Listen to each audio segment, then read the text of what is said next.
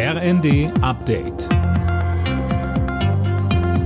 Stündlich neu. Auf den Punkt informiert. Ich bin Mia Hehn. Guten Tag.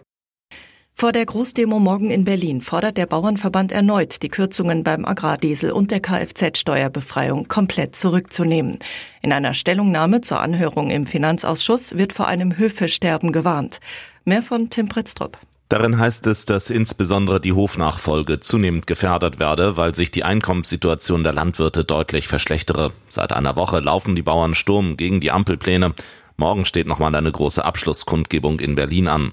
Die Kürzungen im Agrarbereich wurden inzwischen zum Teil wieder einkassiert. Kanzler Scholz spricht von einem guten Kompromiss. Subventionen könnten nicht auf ewig bestehen bleiben.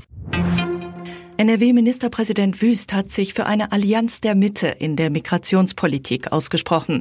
Der CDU-Politiker sagte dem Tagesspiegel am Sonntag, die Kraft von Populisten und Extremisten speist sich immer aus der Handlungsunfähigkeit der Demokraten.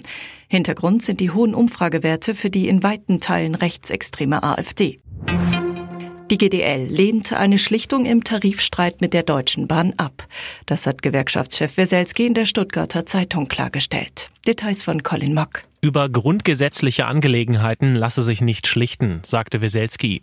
Allen voran hapert es an der von der GDL geforderten Senkung der Wochenarbeitszeit. Das lehnt die Bahn weiter ab. Diese Woche hatte die Gewerkschaft den Druck auf den Konzern mit einem dreitägigen Streik erhöht. Weselski hatte auch weitere nicht ausgeschlossen, sollte die Bahn kein neues Angebot vorlegen. Ein unbefristeter Streik sei aktuell aber nicht denkbar. Bei der Handball-EM kann sich Gastgeber Deutschland heute schon für die Hauptrunde qualifizieren.